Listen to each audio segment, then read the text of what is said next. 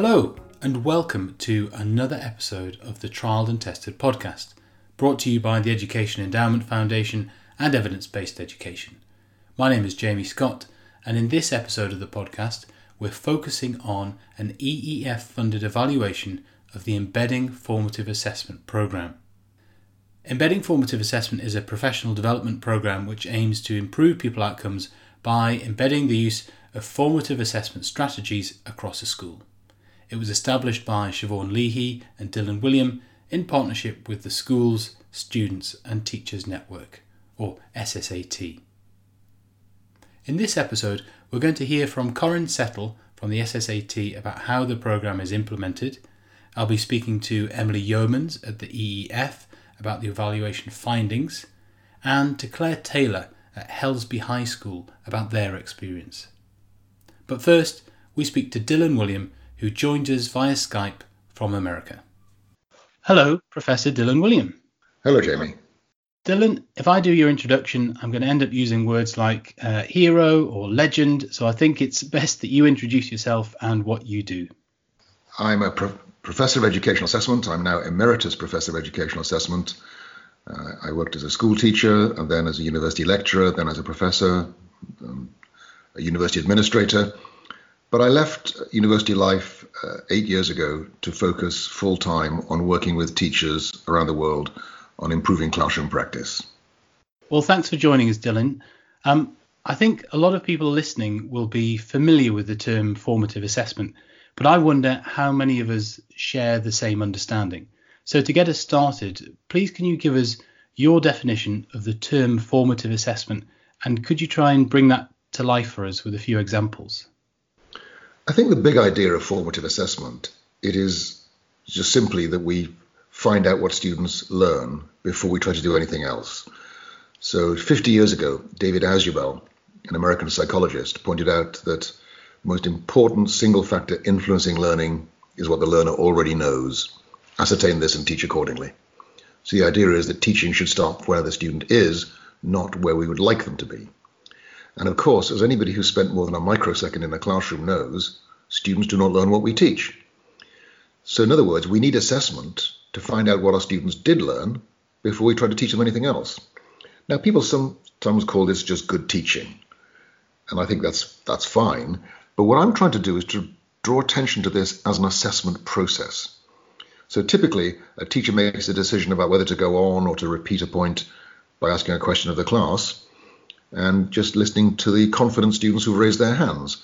And I'm just saying that's not very good evidence. So if you're only hearing from the students who are confident and articulate, you can't really make decisions that meet the learning needs of the the rest of the class. So what I'm really arguing is that we need to get teachers better evidence about what's happening in students' heads so they can make better decisions about what they do in their classrooms. And evidence is just really an assessment process. So all an assessment is is a device for drawing conclusions and the quality of the evidence determines what kinds of conclusions you can draw. So the really important point about formative assessment is it's simply using evidence to decide what to do next. And we can do that on a short time scale, minute by minute and day by day. We can do that on a longer time scale. For example, we discover that a student is falling behind by giving regular kinds of assessments of student progress. It doesn't really matter what the time scale is. The important point is we're collecting evidence to make decisions that help us better meet our student learning needs. And that's why I think it's right to call it assessment. We're highlighting the role of evidence in teachers' decision making. Thank you, Dylan. Now we're clear on our terms, please could you talk us through the case for formative assessment and its potential power in terms of improving teaching and learning? What's what's the evidence base for formative assessment? Well, as I said before, the intuitive case comes from this idea that we should start from where the students are rather than where we would like them to be. And that was made by David Ausubel in 1968. Since then, a number of research projects have explored the power of this to improve achievement. In 1986, Lynn and Douglas Fuchs showed that in special educational classes, when teachers regularly found out where students were before trying to teach them anything, there was a substantial impact on student achievement. And over the last 30 or 40 years, the evidence base has increased pretty steadily, showing that when teachers pay attention to these processes, students learn more. But the research has been quite widely scattered, it hasn't been well synthesized or organized. Different people call these things different things. So somebody might call it responsive teaching, somebody else might call it formative assessment, somebody else might just call it good teaching. And so what Paul Black and I did in 1998 was to cast a fairly wide net of all the studies that might be relevant. And we did a review of the research, which these days we'd probably describe as a configurative review. So we weren't so much concerned with working out what the effect size was. We were trying to get some sense of the shape of the field. What were the relevant studies? What were the relevant concepts that were being used? And so that review, I think, was helpful in collecting the evidence together showing how it all fitted into a single big idea, which is this idea of using evidence to adjust teaching to better meet student learning needs. So then, strengthened by that idea, Paul Black and I, and with Christine Harrison, Claire Lee, and Bethan Marshall, worked with groups of teachers in Kent and in Oxfordshire, and we tried to put them into practice. And we worked with these teachers, and over a year, these teachers tried to implement these ideas in their classrooms, and we found a substantial impact on student achievement. Probably a, a 50 to 70% increase in the rate of learning uh, as measured by GCSE and A level grades. So then we were pretty sure that when teachers do this, their students make more progress. The difficulty, of course, is Paul Black and I can't work with every single teacher how can we scale this up? So over the next few years, I worked with colleagues, particularly in the United States, uh, my partner Siobhan Leahy and others, to try to develop what we call effective, scalable teacher professional development. The idea is we should send resources to people that would help them do this in their own schools. And we decided that there couldn't be any external facilitation required, because if there was, then it would make it unaffordable. And the other thing, of course, is that whenever extra funds are required, that becomes very vulnerable to shifts in funding. So we decided to try and create a suite of materials that would allow any school to just pick up a box, open it up, and run really good professional development in their own schools. And the version we developed in the United States was called Keeping Learning on Track. When Siobhan and I returned to the UK in 2006, we produced a different version, really focused on the UK needs, which we called Embedding Formative Assessment. And so that pack of materials, some videos of classroom practice, some PowerPoint presentations that staff can use, and some papers for monthly meetings where teachers can hold each other accountable, have been very successful. They're in use in, I think, three quarters of the primary schools in Singapore. South Australia has adopted this as its statewide model of professional development. It's being translated into Swedish and is working very well in Sweden. So we had lots of positive reports, but we still didn't actually have any clear evidence that this was working in the way intended. People were saying nice things about it, but we didn't know that this was functioning in the way intended and raising student achievement. And that's why we were so heartened when the Educational Endowment Foundation uh, funded a study conducted by the National Institute for Economic and Social Research to do a randomized controlled trial of the effectiveness of this pack. So we recruited about 140 schools, well, sorry, we didn't, they did. They recruited 140 schools, randomly divided them to two groups, 17 each, all of whom wanted to participate in the project. Half of them were sent the materials, half of them were just given the cash equivalent, about 300 pounds. And then we just looked, or they just looked at the results of the students in years 10 and 11 when they took their GCSEs two years after the experiment had started. And what we found, or they found, is that the rate of learning in the classrooms, in the schools, where teachers have been given these materials and being encouraged to meet monthly and hold each other accountable, was approximately 25% greater than in comparable schools.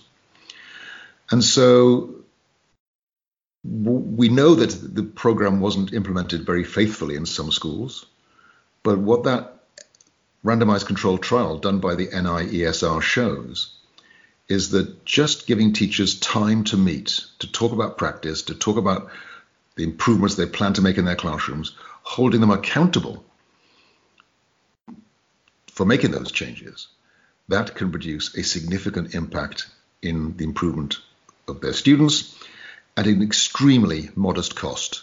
The Educational Endowment Foundation's estimate is that this program costs roughly £1.20 pence per student per year. So now we have the theoretical evidence, we have research studies, and now we have this randomized control trial of an actual package or program that shows that when teachers pay attention to these processes, students learn more.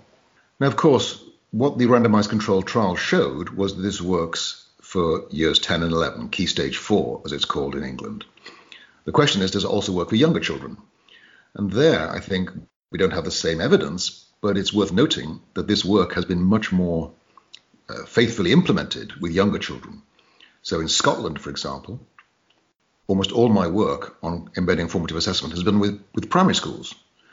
And we've seen some very positive results there. A recent HMI report about education in Glasgow showed that there was substantial improvements in student achievement that they associated with the use of these school-based teacher learning communities that we had launched through the embedding formative assessment program. So I think the evidence is quite clear now that it seems to work for all age ranges. Uh, the reason that I think it's particularly important that the NIESR trial focused on Key Stage 4 is because these are probably the hardest students to reach. These are the hardest teachers to reach, if you like, because they're so focused on exam results. And what we've shown is that if all you care about is boosting exam results, you don't care about quality of learning or creating nice citizens, if all you care about is boosting student achievement as measured by tests and exams, then embedding formative assessment is your best bet. So there's no denying that there's a really strong case for formative assessment. Um, but how does it become embedded into professional practice? That feels like it's it's the real challenge with any promising program. How do we ensure that it's in, embedded in everyday behavior? And can you talk us through some of the characteristics of that and and how the program has helped to embed the use of formative assessment? I think one of the key developments in our own thinking over the last 20 years has been to change the way we think about what professional development should be about. So most people think about professional development for teachers as a process of knowledge acquisition. Teachers don't know stuff, and if they get told the stuff they don't know, they'll somehow be better teachers. And that can be quite effective for novice teachers. But what I've become convinced of over the last 20 years is that for all but the least experienced teachers, the most effective professional development needs to be a process of habit change, not of knowledge acquisition. So, right from the very beginning, our work on these school based teacher learning communities was designed to help teachers change classroom habits, things that they'd learned through years of being a teacher and through years of being a student even earlier. So it was explicitly focused on habit change. We looked at the research on habit change, and what we decided was the best way to do this was to have monthly meetings where each teacher makes a promise to the group, and then over the next month, they implement the, their promises and they come back a month later and talk to the group about what they promised and how it went. And teachers have told us that it was the fact that they promised their peers they were going to try something out that made them prioritize this over everything else that they had to do in their busy working lives. There's also a drip feed of new ideas. So at each meeting, teachers will get exposed to some new techniques of formative assessment. But the big idea is not that they expect, are expected to use these ideas. The really important starting point is, first of all, the teachers choose what to work on. So it's okay if everybody in the group is working on something different. What works for art teachers doesn't work for PE teachers, doesn't work for maths teachers. The second is they're expected to adapt them to fit their own classroom practice. Flexibility is an explicit part of the model. The third element is small steps. So we emphasize that it's fine for a teacher to work on one technique for six months, if that's what they need, until a new uh, technique in teaching becomes habit, then it's not really there yet. And if the teacher stops focusing on that, they'll stop doing it. So the idea is we allow teachers to take small steps so they can actually create these habits of, of, classroom practice, like wait time, like making statements rather than asking questions, like referring something to a different student for a, for a verdict or whatever. So the, these these kinds of natural, almost like instinctive reactions are the things that we think need to be developed in teachers' practice. And so we allow teachers to take small steps. To make them change, the, the, the model builds in accountability to the rest of the group. And of course, they also provide support. We actually see those last two, support and accountability, as two sides of the same coin that we sometimes call supportive accountability. And so, this model of choice, flexibility, small steps, accountability, and support drove the design of these school based teacher learning communities and what we have found is that monthly meetings of 75 minutes duration is enough to transform practice. So just 1% of teachers' time, 75 minutes, once a month, where they meet together, make promises to each other, hold each other accountable, do peer observations in the meantime, and come back. That has helped teachers embed formative assessment into their classroom practice. Thank you, Dylan. That is a brilliant introduction to the whole program. And what I'm going to do now is turn to uh, colleagues at the SSAT and the EEF and to a school to find out what their experience of the project has been. But we'll come back to you at the end of the podcast, please, for your final words. But next, we're going to hear from Emily at the Education Endowment Foundation about the evaluation of the project. Hello, Emily. Hi, Jamie. Emily, you're the only person to make a second guest appearance on the Trialed and Tested podcast. Well, I'm very, I'm very privileged to do so, so uh, thank you for having me back. You could be called, I suppose, as a regular guest in that sense. But for those who might not have caught your first appearance, can you please introduce yourself and what you do? Yeah, I certainly can. Um, so I'm Emily Yeomans and I'm head of programme strategy at the Education Endowment Foundation. Excellent. Emily, I just want to dive straight in, please, and ask you why was the EEF interested in evaluating the embedding formative assessment project? Yeah, of course. So I suppose there were really kind of two main reasons that we're kind of interested in um, assessing the project. So the first of those is that actually there's kind of a lot of existing evidence about the benefits of formative assessment. And actually, in fact, um, Formative assessment is the highest um, impact approach in our teaching and learning toolkit at, I think, plus eight months. The second reason was that actually we know that schools really want to prioritise this. However, we often hear from them that they find it really difficult to implement formative assessment. We therefore thought actually it would be great to fund a programme that helps them to do this. And we thought that embedding formative assessment would be a kind of really effective way um, to support schools to implement what could be a kind of a high impact program. Thanks, Emily. Can you tell us about how the project was evaluated? Yeah, of course. Um, so the project was evaluated as a randomized control trial, um, and it was evaluated in 140 schools. So it was it was a large trial. In common with all EF trials, we uh, undertook what we call intention to treat analysis. So this means that at the start of the project, we randomised some schools to inter- intervention and some schools to control. And however much the intervention schools engage with embedding formative assessment, whether they do it in its entirety, don't complete it, or even adapt it slightly, those schools are still treated as intervention schools, um, and those schools are included in the final analysis. Um, and we think that's really important because actually it shows what is the impact of offering this programme to schools.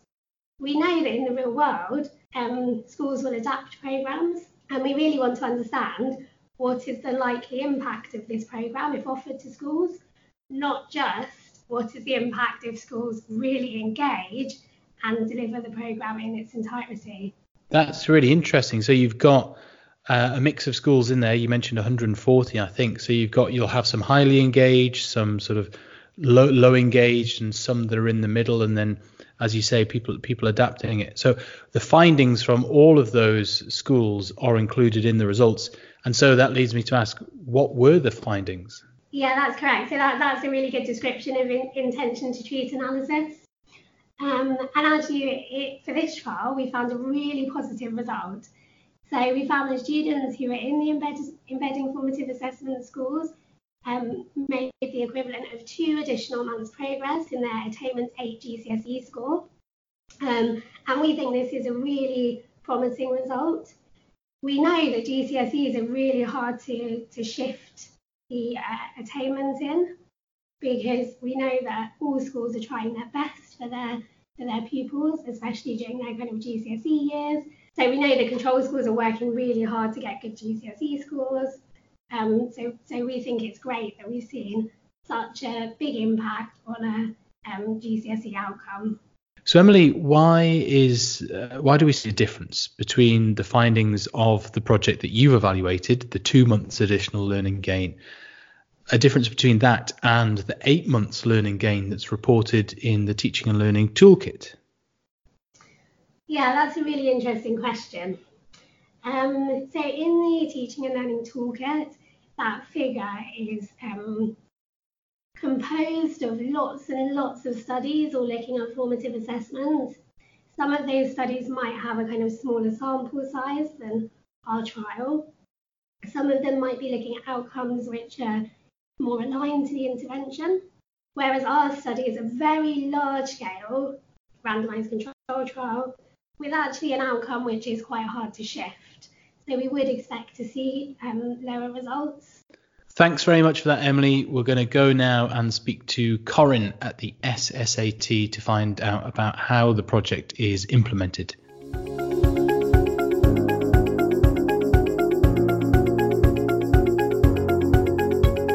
Hi, Corin. Could you tell us a bit about your role in the Embedding Formative Assessment project? I've been very lucky to be involved in this project since the beginning. So I was part of the team that wrote the original bid to the EEF, uh, went through the interview process, and put the programme of support together for schools to complete the project. Um, so I've been there since the inception, really. Um, I've been part of the team that's directly supported schools um, and developed the support package um, to help them and support them through the project. Can you um, talk us through what's in this resource pack that we heard about from Dylan, um, I think, which was created by by Dylan and Siobhan Leahy, and how this pack is used. Do you just send it to a school and they do the rest? So within the EFA pack is all of the materials that you need to run the teacher learning communities over two years. So it includes all of the materials, the templates. It also provides films um, from other schools and also elements of um, videos from Dylan himself um, talking about the programme and how to effectively implement it. When the resource was first produced, what we did was schools could order the program and they would just get it delivered to them and then of course what they do with it is entirely up to them i think what we found over the last 10 years is that the pack has been purchased across the country and across the world but what's happened is in many cases is that the program's been cherry picked from. There are some superb resources and brilliant strategies and techniques in there. And I think we found that schools have just picked up those individual resources and used them individually rather than using the whole process. So one of the purposes of the EEF funding was to test the full process, to test the impact of teachers going through the process of teacher learning communities, formulating action plans at the end of each session. And as I know Dylan would put it, it's about acting their way into a new way of thinking um, rather than thinking their way into a new way of acting. So it's about the process in the pack that's really, really important. So what we've done is we've now looked at how we can support schools to effectively implement the pack as intended. The program's based upon five key elements. The first being choice. At the end of each teacher learning community, teachers have a choice about what technique they're going to apply to their classroom. They then have flexibility to adapt that teaching technique for what works for them in their context, in their subject, with their students. The third element is about small steps. We're not expecting teachers to make dramatic changes overnight. This is about them trialing and refining techniques. We know small steps leads to big change in the classroom and therefore big impact on the students. Then comes accountability. As a group, Teachers are accountable to the teacher learning community. They write an action plan at the end of the session, which they hand in, and then they're expected to go away and put those actions in place. And a key part of that process is peer observation. So teachers working together to give each other feedback on what is effective in the classroom. And that's really important. It's about validation of practice and celebration of what works as well, but also about refining techniques and those professional conversations of, well, if I did this, would it work even better? And Corin, what are some of the typical challenges that schools might face in implementing the the resources and, and following the project? I think the key challenge that schools face is to implement the pack as intended and to maintain the focus on what matter what matters, what happens in the classroom. So it's about following the process in the pack. It's about knowing where you can make changes. For example, every session has a starter activity and you can change and adapt that starter activity to your group to, of course, just changing some of the language in the program. For example, the word peer observation for some schools and for some teachers is an element of dread. And of course, it's about peer support. So I think the key challenge is about schools staying on target committing to two years of teacher learning communities because we know everything works somewhere, but nothing works everywhere. So the key challenge is for school leaders to keep this on the plates of very, very busy teachers. We know that in the time that a teacher lead, leaves a teacher learning community meeting to the time they get back to their classroom, that overfull plate, things drop off. So it's the leadership's role to really support and drive this process for teachers, to keep it front and centre, to make it the most important thing that's happening in that school over two years. So, one of the things that we've developed at SSAT is a support package, deep leadership support for schools. We give in school training to train the teacher learning community leaders to be confident in the delivery of this programme, but also to support schools in thinking strategically about how you implement the programme. When do you bring in your stakeholders? How do you engage students in the programme? How do you keep this front and centre for teachers? But then, how do you celebrate the brilliant practice that's taking place in schools? one of the things that Dylan often talks about is the knowing doing gap. That teachers know what formative assessment is, but the big question is are they doing it effectively? One of the things we identified in the project was that there's also a doing knowing gap. That there are brilliant teachers out there doing incredible practice. Teacher learning communities give them the time and space and to reflect on what they do that works unpick that and then be able to have the confidence to share that with other colleagues to in turn improve their practice. Thanks, Corin. That leads us nicely on to the next part of the conversation because we're going to go now and speak to Claire Taylor at Helsby High School to hear firsthand about their experience in the project. Hi, Claire. Please, could you introduce yourself and tell us a little bit about your school? Hi, um, my name's Claire Taylor, and I was the EF lead um, in our school, which is Helsby High School. It's um, an 11 to 18 school in um, Cheshire, um, and we have about 1,500 pupils. Um, I am the head of English and also a member of the extended leadership team, which is why I got involved in the project.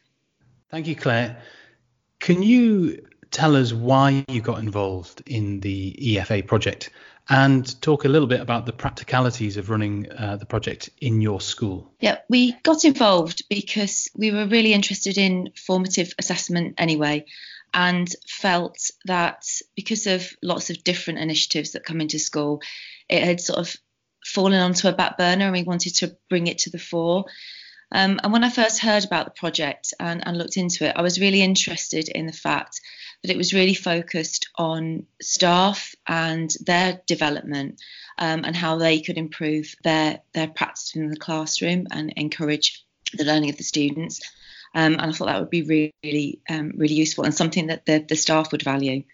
That turned out to be the case because the staff really enjoyed um, the time that they got to discuss their practice. So the practicalities of, of running the project were f- making sure that we'd found time so that, that we could meet once a month in t- the teaching and learning communities. And, and obviously that means that some things we had to say we hadn't got time to do. Um, and that's a difficult decision. But we felt that giving staff the time to reflect would ensure that there was more impact um, on students, their learning, their outcomes. And also for staff to feel that there was investment in, in them and their practice um, in the classroom. So we chose teaching and learning sort of community leaders, not based on people that had um, positions of responsibility in school, but actually practicing classroom teachers who really focused on what was going on in the classroom so that it really was staff feeding up to us and, and those members in the senior leadership team about what was important and what was working well in the classroom we were given the resource pack, which was absolutely invaluable because it gave a starting point for staff to be thinking about their practice. They really liked the resources, particularly resources around learning logs and questioning, particularly liked um, the work on, on, questioning, found that really supportive um, of their practice. What was also useful in the pack was the agenda because it gave a clear focus to each groups discussion. Um, and the groups were cross curricular, which proved to be really interesting because it actually gave staff an opportunity to discuss different ways of, of, practice within the classroom and how that might work in different subject areas. So um, the discussions were really fruitful. Um, and one of the things that was was really positive was that actually those discussions didn't just take place in the sessions. You could also drop into the staff room and and hear staff talking about what they've been doing. And we sort of supported those sessions by creating open door weeks. Uh, and the reason for the open door weeks was to give the opportunity for staff to do peer observations um, and go in and actually see how those strategies were working in a classroom, how the students were engaging, the feedback they were getting. And it also provided feedback for the members of staff who were, were refining their practice, you know, so they could almost like a coaching sort of element to that. Um, and that was really fruitful. And we've continued with those open door weeks um, post the project. Claire, could you tell us a little bit more about what the teachers made of it all and what you think the impact has been? I would say the beauty of this project is the fact that there was so much staff engagement. When you initially introduce something, a new initiative within school, staff, some staff can be a little bit skeptical. But the fact that this project focused on what they were doing in the classroom, they really, really valued it. And they valued the opportunity to choose the element of their practice that they felt they needed to work on to um, improve on their practice within the classroom. Um, so that worked. That was really good. The engagement. The staff really, really enjoyed having the resources to get them started, and then they would branch off, and staff would come up to me in the in the staff room and say, "Oh, I've created this resource." So what we then did was we created a bank of resources that all staff could access. We also created almost like a directory of expertise. So if somebody had really sort of done some really good work on hinge questions, for instance, that other staff could go to them and ask for some advice on how to to write those questions and how to use them in the classroom, um, and would actually then choose to go and see them. The impact upon staff was that they felt that they were improving their practice, um, and that came back in in staff voice. So we we carried out surveys, um, etc., and they would feed that back. Now, obviously, people are going to ask, what the, was there a tangible you know, impact. And yes, externally, as far as data is concerned, our P8 score has gone up steadily since. So from 2016, it went up into 2017, and then also went up in, in 2018 again. So actually, there are tangible results as far as outcomes were concerned for students, which is positive.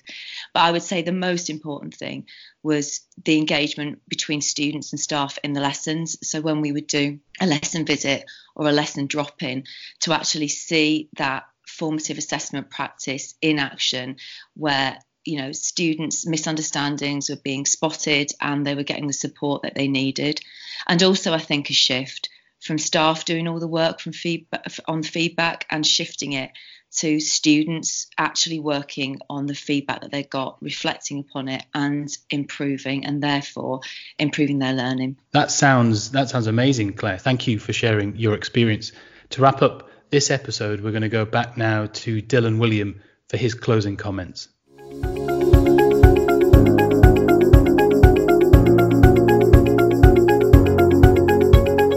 One pushback that I get quite often is how do we know this is not just this year's innovation and next year there'll be something else?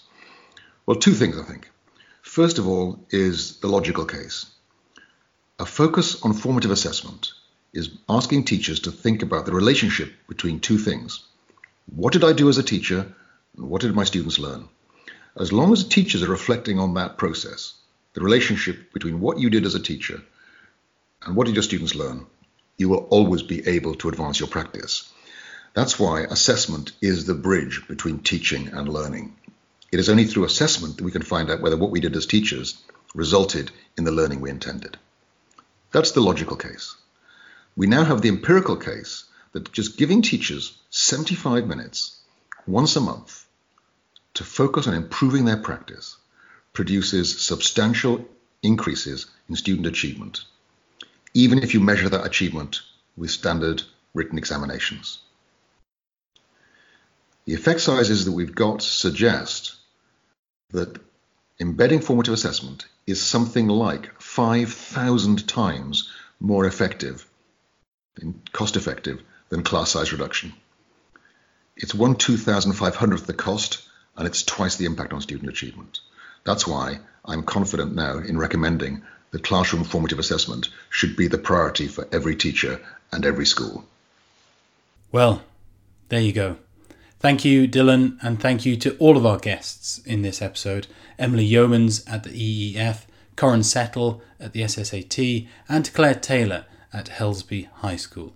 And thank you for listening. If you've enjoyed the podcast, please rate it.